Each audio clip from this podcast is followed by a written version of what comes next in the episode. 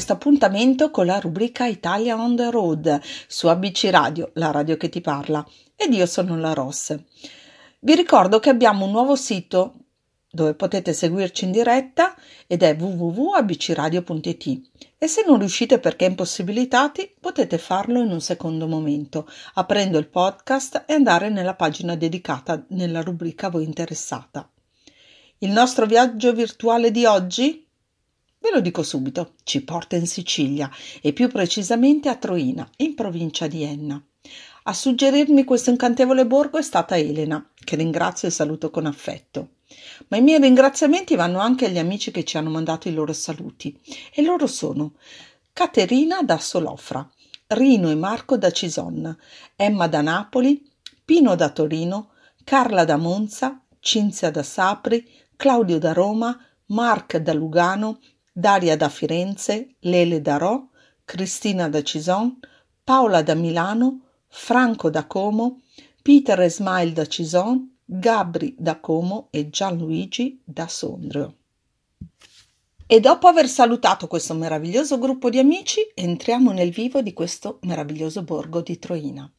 Siamo nel cuore della Sicilia, nella provincia di Enna, a Troina, nei borghi più belli d'Italia, dove natura, storia e arte siciliana si incontrano nel parco delle Nebrodi. Cittadina situata in un territorio montuoso di origini antichissime, diventò la prima sede del potere politico e militare dell'isola con l'arrivo dei Normanni nel 1061. La parte antica di Troina è un borgo medievale che si sviluppa lungo la via di Conte Ruggero, dalla quale si diramano tutte le altre ripide e aggrovigliate vie della città. L'ente locale negli ultimi anni si è distinto per innumerevoli progetti di valorizzazione del territorio. Fra tutti, la dura battaglia di legalità per il recupero di 4.200 ettari boschi demaniali, sottratti alla mafia per realizzare la più grande azienda agricola pubblica italiana, che alleva razze in via di estinzione e dà attualmente lavoro a 8 giovani del territorio, producendo salumi d'eccellenza e prodotti cosmetici con il latte d'asina. Sul fronte della tutela dell'ambiente l'amministrazione troinese si è distinta per aver portato in poco tempo la raccolta differenziata al 75% per il progetto Troina Amiamo Free, che prevede la rimozione dell'Eternit da tutte le abitazioni della cittadina e per l'iniziativa Un albero per ogni nato, che ha visto la piantumazione di oltre 250 alberi di alloro nelle aree verdi del centro abitato. Ma prima di addentrarci nella storia, una breve pausa musicale e sarò di nuovo con voi. A dopo!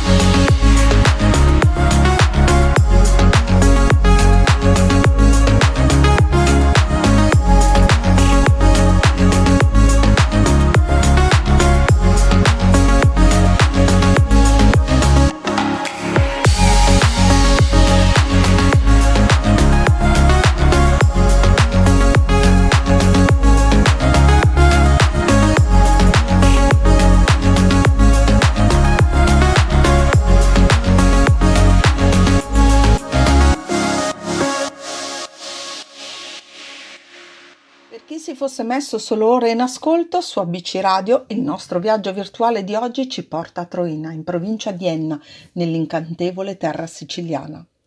Il borgo di Troina ha una storia dalle origini antichissime. Scavi archeologici hanno individuato insediamenti umani risalenti al Neolitico, pensate una fattoria del 6000 a.C., e la necropoli è ancora visitabile e sita sul monte Muganà, testimonia della vita preistorica della cittadina.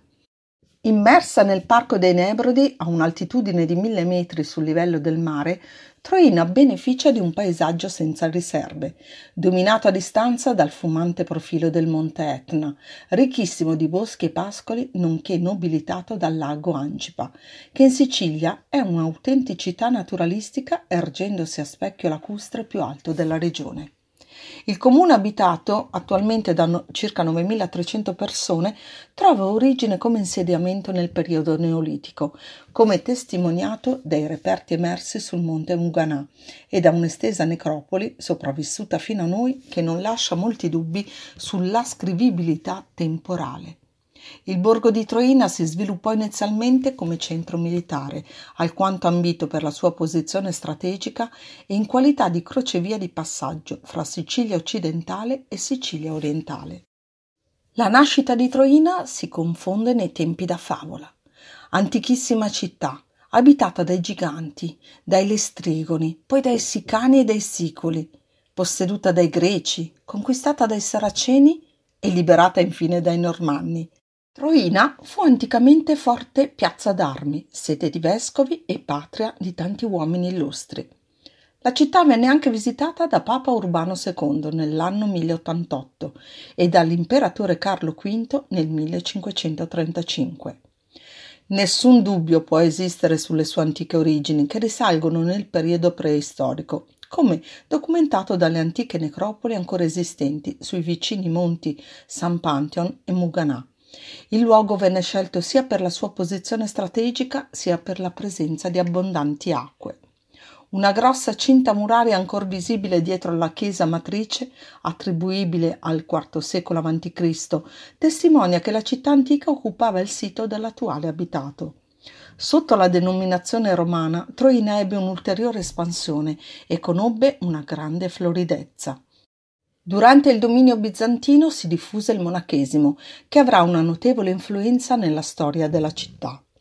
Mentre nell'anno 1061 Ruggero I la elesse capitale del Principato normanno e Troina fu quasi sempre città regia. Nei libri regi Troina è detta Civitas Vetustissima ed essa fu la base militare più importante per la conquista normanna dell'isola. Greci e romani vi si stabilirono accrescendo i comparti economici e commerciali, con seria attenzione allo sviluppo urbanistico contenuto da possenti mura perimetrali, entro cui vi fu la possibilità di costruire un efficiente impianto termale in grado di acuire il prestigio di una siffata cittadina poi dominata dai bizantini. I musulmani tentarono di mettervi le mani, ma il loro intento trovò la vincente opposizione dei normanni nella persona del conte Ruggero. Fu così che Troina colse la propria gloriosa primavera nel Medioevo, nel senso di un'organizzazione amministrativa il cui apice venne raggiunto intorno al XIII secolo, quando l'assetto politico contava un possesso demaniale, un parlamento, una magistratura e un esercito autonomo pronto a difendere il centro urbano. Un notevole salto temporale ci conduce al 1943, l'anno dello sbarco degli alleati sull'isola, contrastati proprio a Troina da un contingente tedesco. La battaglia durò per 6 giorni, durante i quali si registrarono almeno 100 di vittime fra la popolazione, ed il paese fu insignito della medaglia d'oro al valor civile. L'auspicio dei cittadini di Troina è che possa essere conosciuta da un numero sempre più vasto di turisti e che tutto il suo patrimonio storico ed artistico possa essere reso fruibile e diventare così meta e punto di riferimento culturale nel panorama, pur vasto, della Sicilia antica e medievale. Adesso vi lascio solo per il tempo di un brano musicale e vi aspetto per la nostra intervista ad un personaggio del luogo davvero interessante. Seguitemi sempre qui su ABC Radio. Strange that you're not around. I still think of you at night. Look where you used to lay and picture the shape that you made. Oh damn it, I'm tired. It's running takes a toll on your mind. Oh damn it, I tried. Too late, now here comes the fight. Stay here lonely. I'm in agony, you're a poison.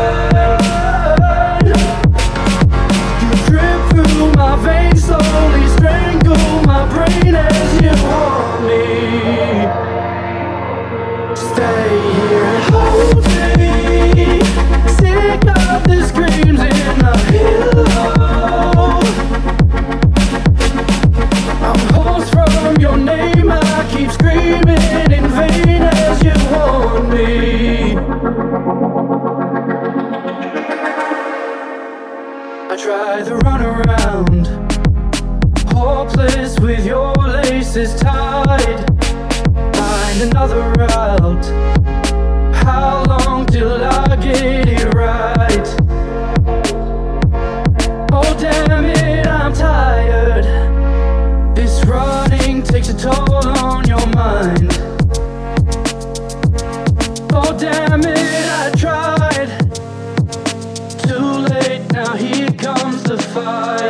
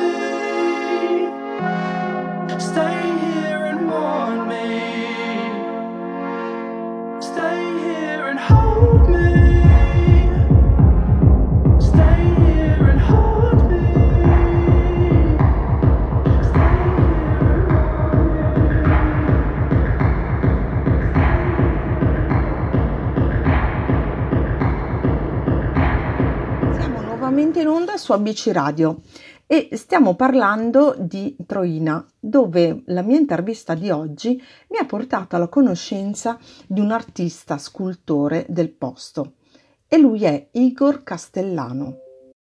Nel documentarmi sulla sua arte fu una semplice frase a colpirmi molto. Anche gli ultimi, seppur con semplicità, vanno ricordati. Ed è partendo proprio da questa frase che Igor diede origine ad un'idea del tutto fuori dagli schemi, quella di fare una scultura dedicata ad un semplice abitante di Troina. Già noto per sculture dedicate a personaggi famosi ed illustri collocate nelle varie piazze di Troina, come Falcone, Borsellino, Papa Giovanni XXIII, c'è un posto per cui ha voluto ricordare invece così su una panchina un personaggio fuori dagli schemi, a compare Ciccio, così come veniva chiamato dai suoi compaesani, al secolo Francesco Iannitello, definito un senza fissa dimora, ma per i suoi concittadini un simbolo da salvaguardare. Ma sentiamo dalla voce di Igor, che oggi ho il piacere di questa intervista tu per tu nel raccontarci di questa sua bellissima arte. Ciao Igor e grazie per aver accettato l'invito per questa intervista qui su ABC Radio con noi. Ciao Rossana, buongiorno a tutti gli amici che ci ascoltano. Senti, io poco fa ho introdotto brevemente chi sei ai nostri ascoltatori. Ho letto loro una frase, per me di grande sensibilità e umanità, credimi. Anche gli ultimi, seppur con semplicità, vanno ricordati. Una frase per un tuo compaesano, che si chiama Compare Ciccio. Ci vuoi dire chi è e soprattutto come è nata l'idea di dedicargli un'opera? Compare Ciccio, allora, sostanzialmente il titolo originale dell'opera era e rimane tuttora Le Clochard. Ah, ok. Si chiamava Ciccio sostanzialmente Francesco Iannitello. Era un uomo originario di Troina, del mio paese praticamente. Mm-hmm.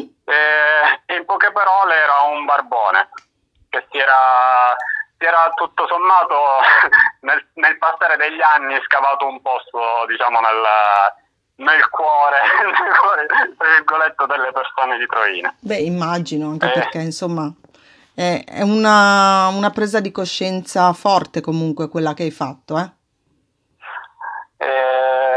Credo di sì. Diciamo che praticamente era un'opera che avevo già fatto in passato, in miniatura. Credo che fosse la mia prima opera a tutto tonno addirittura. L'avevo realizzata in lattice, erano i miei primi esperimenti in lattice e cose del genere, sì. Ho capito. Che poi ho proposto dopo qualche anno al comune, me l'hanno accettata e poi praticamente l'abbiamo rifatta a grandezza naturale. Ed è seduta su una panchina di uno dei posti in cui praticamente si sedeva quando era ancora tra di noi. Ma una curiosità questa mia, ma c'è qualcuno che si ferma e si siede così? Anche solo per... al di là di una foto che magari può essere, non so, giusto come se stesse parlando ancora al fedele Ciccio. Guarda, ti racconto una leggenda che praticamente tanto leggenda non è. Noi l'abbiamo posizionata di notte, il sindaco di Torino praticamente ha deciso di posizionarla di notte, come fare una sorta di regalo alla comunità. Ah, ecco. Per cui l'indomani mattina considera che le persone che passavano da questa via, mm-hmm, lo vedevano seduto sulla panchina, credevano fosse una persona. No, fantastico. E comunque i bambini e le persone si fermano di continuo, sì. Diciamo che è diventato un simbolo del luogo ormai. Immagino. Senti, infatti al di là della sensibilità che tu hai per l'arte e la cultura, una tua mostra l'hai definita uno spazio oltre la forma. Ce ne vuoi parlare? Ti correggo, oltre la forma si intitola. Ah, non uno spazio? No, oltre la forma. Ah, ok. Mi piaceva lo spazio, ok. Va bene.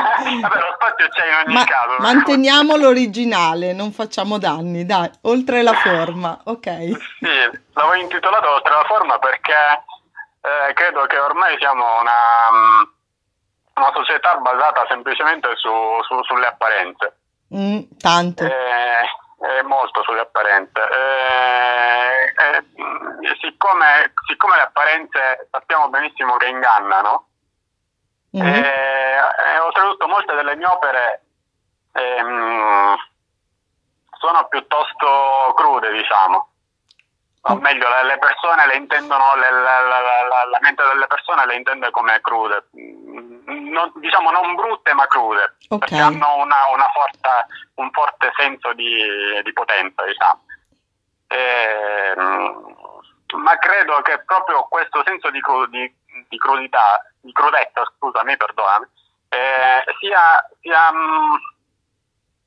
sia necessario. Come? Sia necessario. Sì, perfetto, sia necessario per lasciare proprio un messaggio nella coscienza delle persone, perché probabilmente a volte la bellezza probabilmente non lascia quel senso di verità di quello che di effettivamente verità, è. Diciamo, perfetto, sì. Ho capito. Beh, e quindi questa, come si dice, oltre la forma la troviamo ancora lì a Troina? Cioè la gente può ancora venire a vedere le opere che hai? Allora, oppure no? La forma doveva essere un'estemporanea, ma è praticamente diventata una mostra. È da 4 anni che per me è rimasta lì perennemente. Ma direi bene, no? Anche perché chi verrà magari a Troina saprà che potrà venire a vederti con le tue opere, quindi questo direi ottimo. Io ho letto una cosa bellissima di te. E infatti volevo leggerla perché è davvero bella come espressione. Un artista che attraverso le sue sculture riesce a trasmettere emozioni vere, un artista che ci fa capire quanto rispetto e sensibilità ha nell'essere umano e nella natura. Insomma, Igor è quell'artista che quando guardi le sue opere ti fa nascere una rivoluzione dentro, e questo si trova raramente negli artisti contemporanei. Cosa rispondi a questo elogio?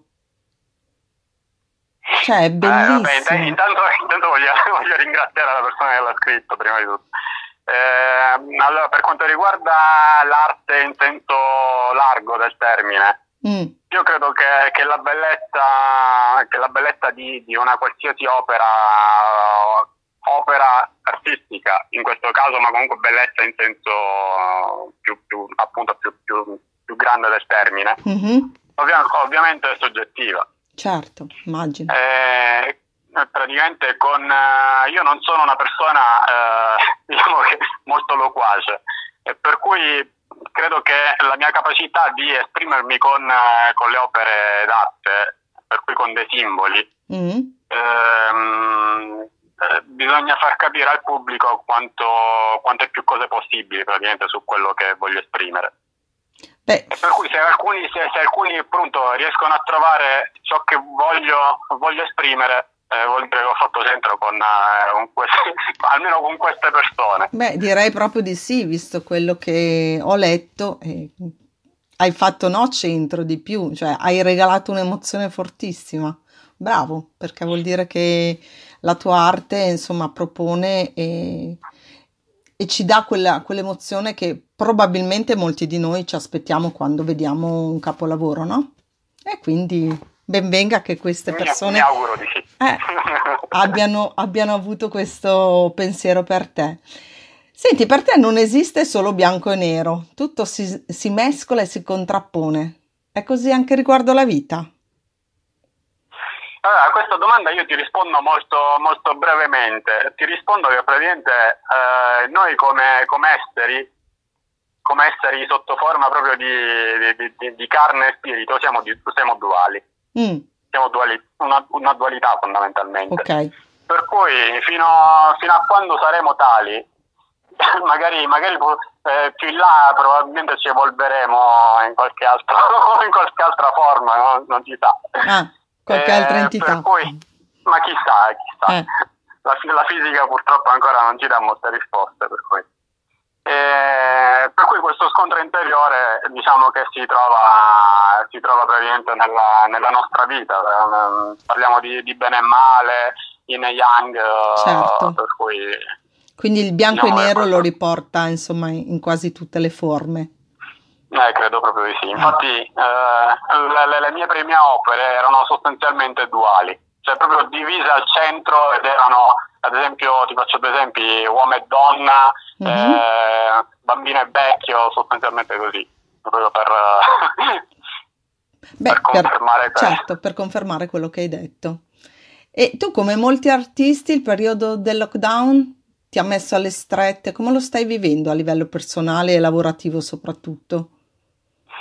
Allora, diciamo che ultimamente io sto continuando a lavorare tranquillamente, anche perché ultimamente, diciamo, per fortuna o purtroppo, sto lavorando moltissimo su commissione, per cui mi manca il tempo, diciamo in questo caso purtroppo, di lavorare a mie idee personali. Ok.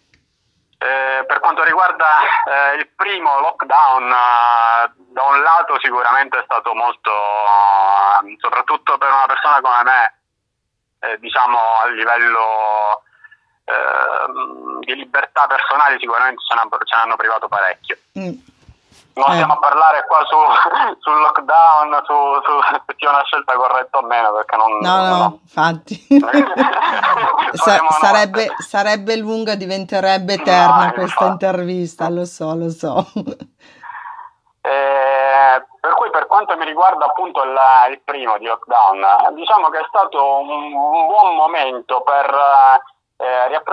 riappropriarmi di alcuni miei spazi che praticamente mi ero dimenticato, per cui ho studiato molto, mi ho approfondito concetti che volevo approfondire da tempo, per cui tutto sommato è stata una cosa positiva, anche perché credo che siamo una società molto frenetica, alla grande, ci dovremmo prima o poi riappropriare un pochettino delle nostre vite, proprio in senso privato, certo. In senso proprio a livello conscio. Hai detto una bella cosa, anche perché effettivamente in molti in quel primo lockdown, si sono davvero così fermati un po' a pensare, no? Io stessa l'ho fatto e penso come molti, come te e tanti altri, perché pensare non è facile, cioè pensare diventa tutto più astratto, cioè è difficile anche riportare quello che pensi, no?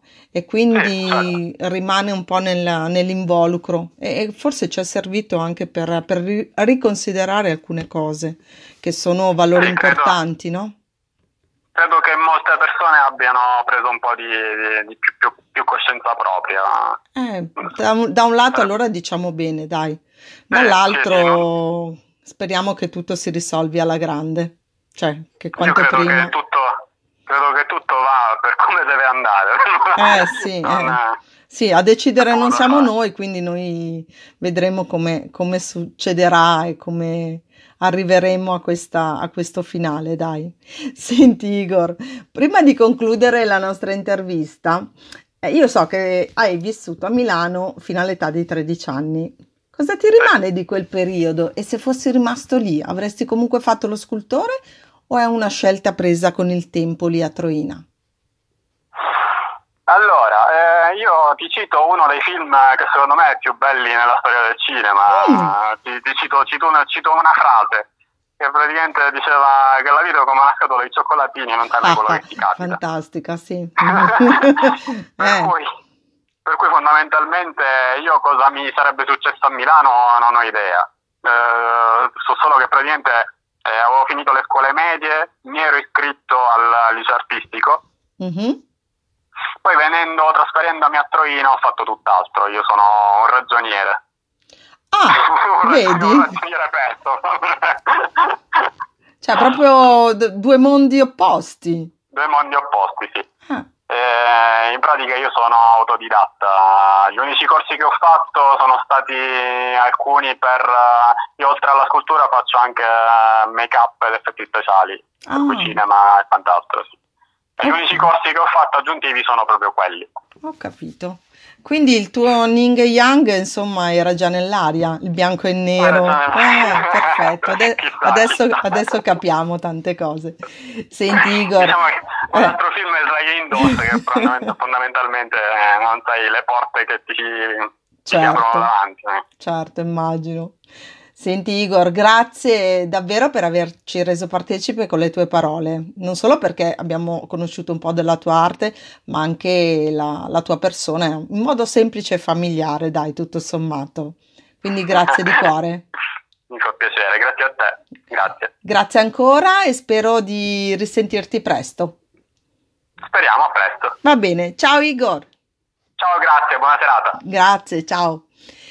E dopo aver salutato Igor, artista e scultore di Troina, che invito i nostri radioascoltatori di andare a vedere il suo sito personale perché è davvero interessante.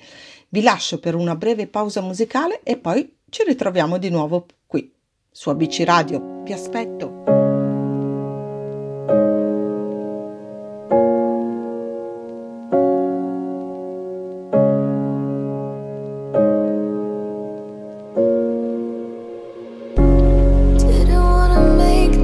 Harder, and we're already breaking.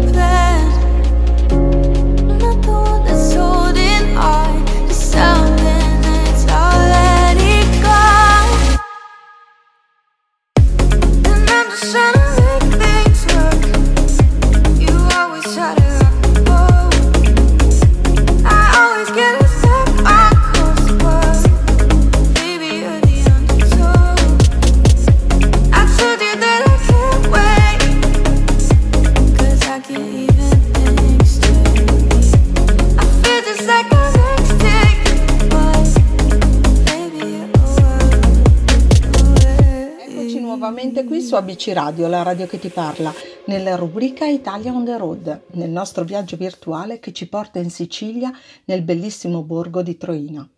Se volete lasciarci dei saluti potete farlo al 342 189 7551 oppure al 353 41 42 849 per darmi vostre notizie, chissà, per suggerirmi qualche luogo di cui parlare.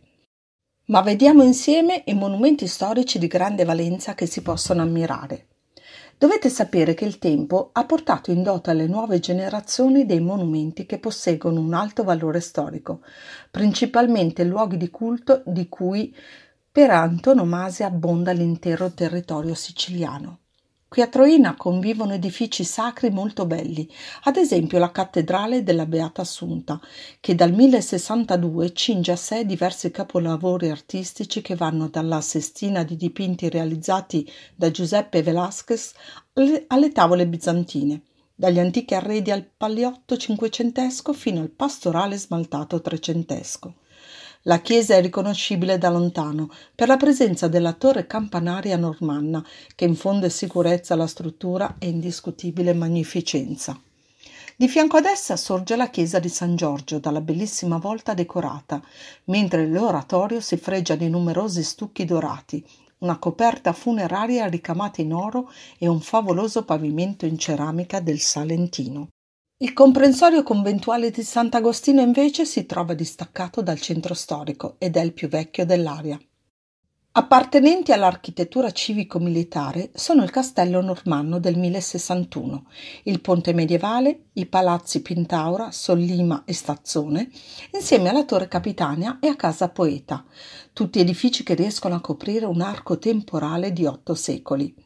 Il castello normanno di Ruggero sorge nella parte alta di Troina, sito di grande importanza strategica e militare, e si estende da piazza Conte Ruggero a piazza Santa Lucia. L'originaria ed enorme struttura, costruita sulle antiche mura, racchiudeva anticamente l'intero centro abitato. La fortezza, risalente al VI secolo a.C., fu prima di dominio arabo, poi fu conquistata dai bizantini, che la mantennero fino al 1061. Quando il conte Ruggero scelse Troina quale punto di partenza per le sue campagne militari di conquista e ordinò di costruire un nuovo e più complesso castello sulla struttura di quell'antico, estendendone le mura. La nuova struttura mostrava 4 porte d'ingresso: la porta di Baglio, del Guardiano, San Nicolò e di Ram o della Sorgente, alti baluardi e 3 torri che controllavano la vallata sottostante. Tra i pochi ruderi rimasti oggi è possibile visitare la torre campanaria della Matrice e la torre di Ruggero, visibilmente trasformate. La terza torre è purtroppo andata perduta. I monumenti che infine meritano ulteriore attenzione sono un ponte medievale in contrada Failla, un mulino a vento del XVII secolo, gli affascinanti ruderi del convento basiliano, e il cimitero monumentale in stile neogotico del tardo Ottocento, ed infine diversi portali di palazzi nobiliari. Ma prima di raccontarvi altre meraviglie di questo borgo, stacco musicale e ci ritroviamo qui su ABC Radio. A presto! Ben ritrovati qui su ABC Radio, la radio che ti parla, e vi ricordo che abbiamo anche una pagina Facebook dove potete vedere quello che facciamo e con un vostro like, credetemi, ci darete modo di crescere e farci conoscere insieme a voi. Ma ritorniamo al borgo di Troina, perché dovete sapere che deve buon parte del suo fascino turistico a ciò che è capace di riservare in termini enogastronomici. Soprattutto vietato perdersi l'appuntamento con la sagra della Vastedda Kusammuku, che si svolge tutti gli anni in primavera durante la tradizionale festa in onore di San Silvestro, patrono di Troina. La particolarità di questa antica focaccia, tipica del territorio dei Nebrodi, è l'essenza dei fiori di sambuco, bianchi e profumati, di cui viene cosparsa. La vastedda viene appunto preparata durante il periodo primaverile alla fioritura della pianta. È un prodotto simbolo dell'identità della città e di esclusiva produzione della cucina troinese e riconosciuta come prodotto tipico dal Ministero delle Politiche Agricole, Alimentari e Forestali. La cucina troinese, tipicamente rustica e montana, comprende molte specialità enogastronomiche peculiari e risente dell'influenza greca, araba, normanna e spagnola. Molti sono i piatti a base di carne, soprattutto suina, e trattandosi di una cittadina dei Nebrodi, viene fatto largo uso della carne ricavata dal nero dei Nebrodi con la produzione di salumi. Il calendario di eventi è già in fermento dal 2 gennaio, giorno dedicato alle celebrazioni di San Silvestro, monaco basiliano, scandite dal tradizionale lancio delle nocciole dai balconi. Poche e frammentarie le notizie che si conoscono su San Silvestro, monaco vissuto a Troina tra la fine del secolo XI e l'inizio del XII. Ma la tradizione del festino è molto sentita dalla gente troinese, che vi riserva il suo profondo sentimento religioso.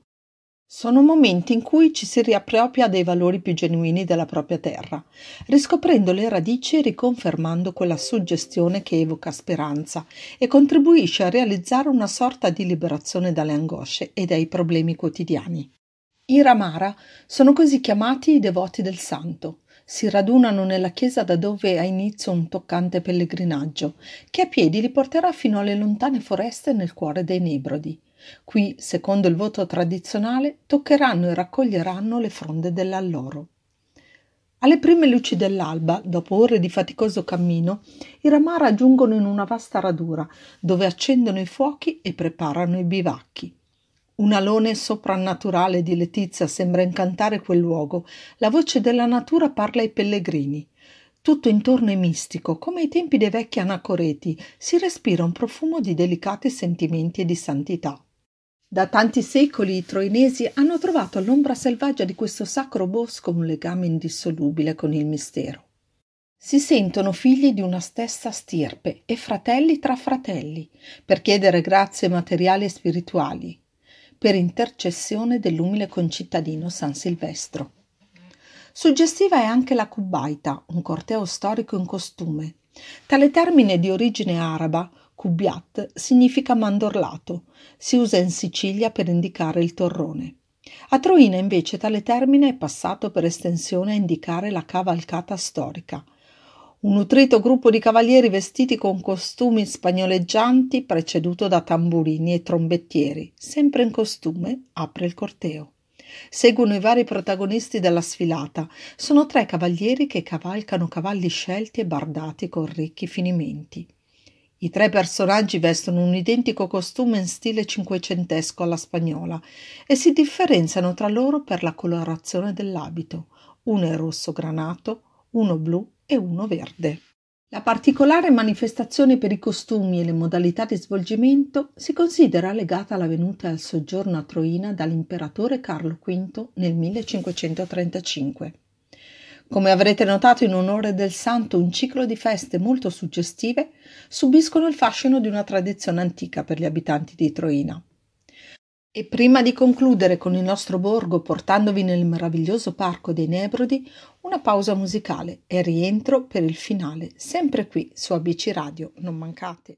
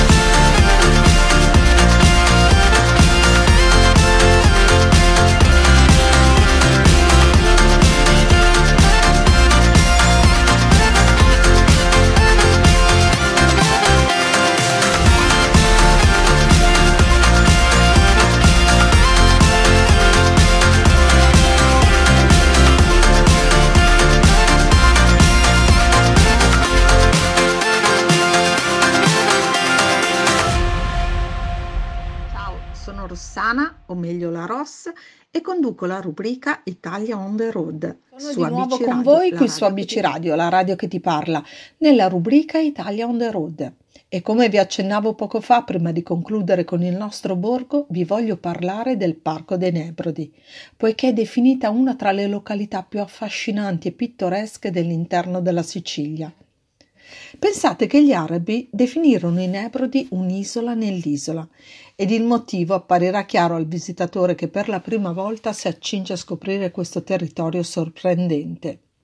Ricchi di boschi suggestivi, ampi verdi pascoli d'alta quota, silenziosi laghi e torrenti fluenti contrastano con l'immagine più comune di una Sicilia arida ed arsa dal sole. L'isola è uno scrigno di tesori naturali, tutti da scoprire, non solo lungo le coste, ma anche inoltrandovi nelle zone più montane della regione. Il Parco dei Nebrodi, istituito nel 1993, preserva l'area boschiva più estesa della Sicilia ed è il posto ideale per questo tipo di immersioni nella natura. A settentrione si estende fino al Mar Tirreno, sul versante meridionale raggiunge il monte Etna, in un'area di grande fascino segnata dal fiume Alcantara e dall'alto corso del Simeto. Il paesaggio è arricchito di corsi d'acqua e laghetti, oltre che da una flora e una fauna estremamente varie. Se siete amanti del trekking, non potete perdervi il percorso che conduce fino alle rocche del Crasto. Grande formazione rocciosa dell'era mesozoica, con un paesaggio molto suggestivo, costituito da formazioni rocciose di strabilianti colori cristallini, grigi e lucenti, o ancora da calcari dolomitici bianchi e rosa, spesso con sfumature verdi e rosse, situate a ridosso dei centri abitati di Longi, San Marco d'Alunzio e Alcara Lifusi. Se hai a disposizione 2 giorni puoi continuare il percorso trekking visitando anche le cascate del Catafurco, dove le acque del torrente San Basilio precipitano fragorosamente da un salto di rocce calcaree. Se vi state chiedendo del Parco dei Nebrodi cosa visitare, non esitate. Lasciatevi incantare da questa natura rigogliosa e variegata di orchidee, anemoni, primule, ciclamini, ma anche macchie di ginestre e di leccio, arroccate in piccole spaccature di costoni e rupi. Numerose anche le specie animali che si possono ammirare con un'abile osservazione, estremamente ricca in particolare la presenza di rapaci, falco, sparviero, aquila reale. Un itinerario più classico è quello che risale alla dorsale dei Nebrodi, via principale del parco, poiché lo scenario che troverete davanti è quello di una natura incontaminata, dominata da boschi di querce e faggi, pregevoli zone umide, deliziosi laghetti e spettacolari punti panoramici. Avete poco tempo e volete solo il meglio? Potete scegliere il sentiero delle sorgenti, un itinerario che per la sua bellezza, per la presenza d'acqua e per la natura meravigliosa e rigogliosa nel quale è immerso, si è guadagnato l'appellativo di sentiero più bello del Parco dei Nebrodi. Al limitare dei Nebrodi si trova infine il Parco dell'Alcantara, parco botanico e geologico situato a Motta Camasta, un contesto imperdibile per tutti gli amanti della natura ma soprattutto dell'avventura. Poiché presso le gole dell'Alcantara potrete infatti dedicarvi a sport come il trekking fluviale o il body rafting, esperienze ricche di adrenalina che non dimenticherete facilmente. Sono sicura che dopo questo meraviglioso percorso virtuale immerso nella natura non vi perderete il fascino di volerlo davvero provare. Quindi non mi rimane che salutarvi e darvi appuntamento a mercoledì prossimo, sempre qui su ABC Radio, la radio che ti parla, in compagnia della vostra Ross. Buon pranzo a tutti!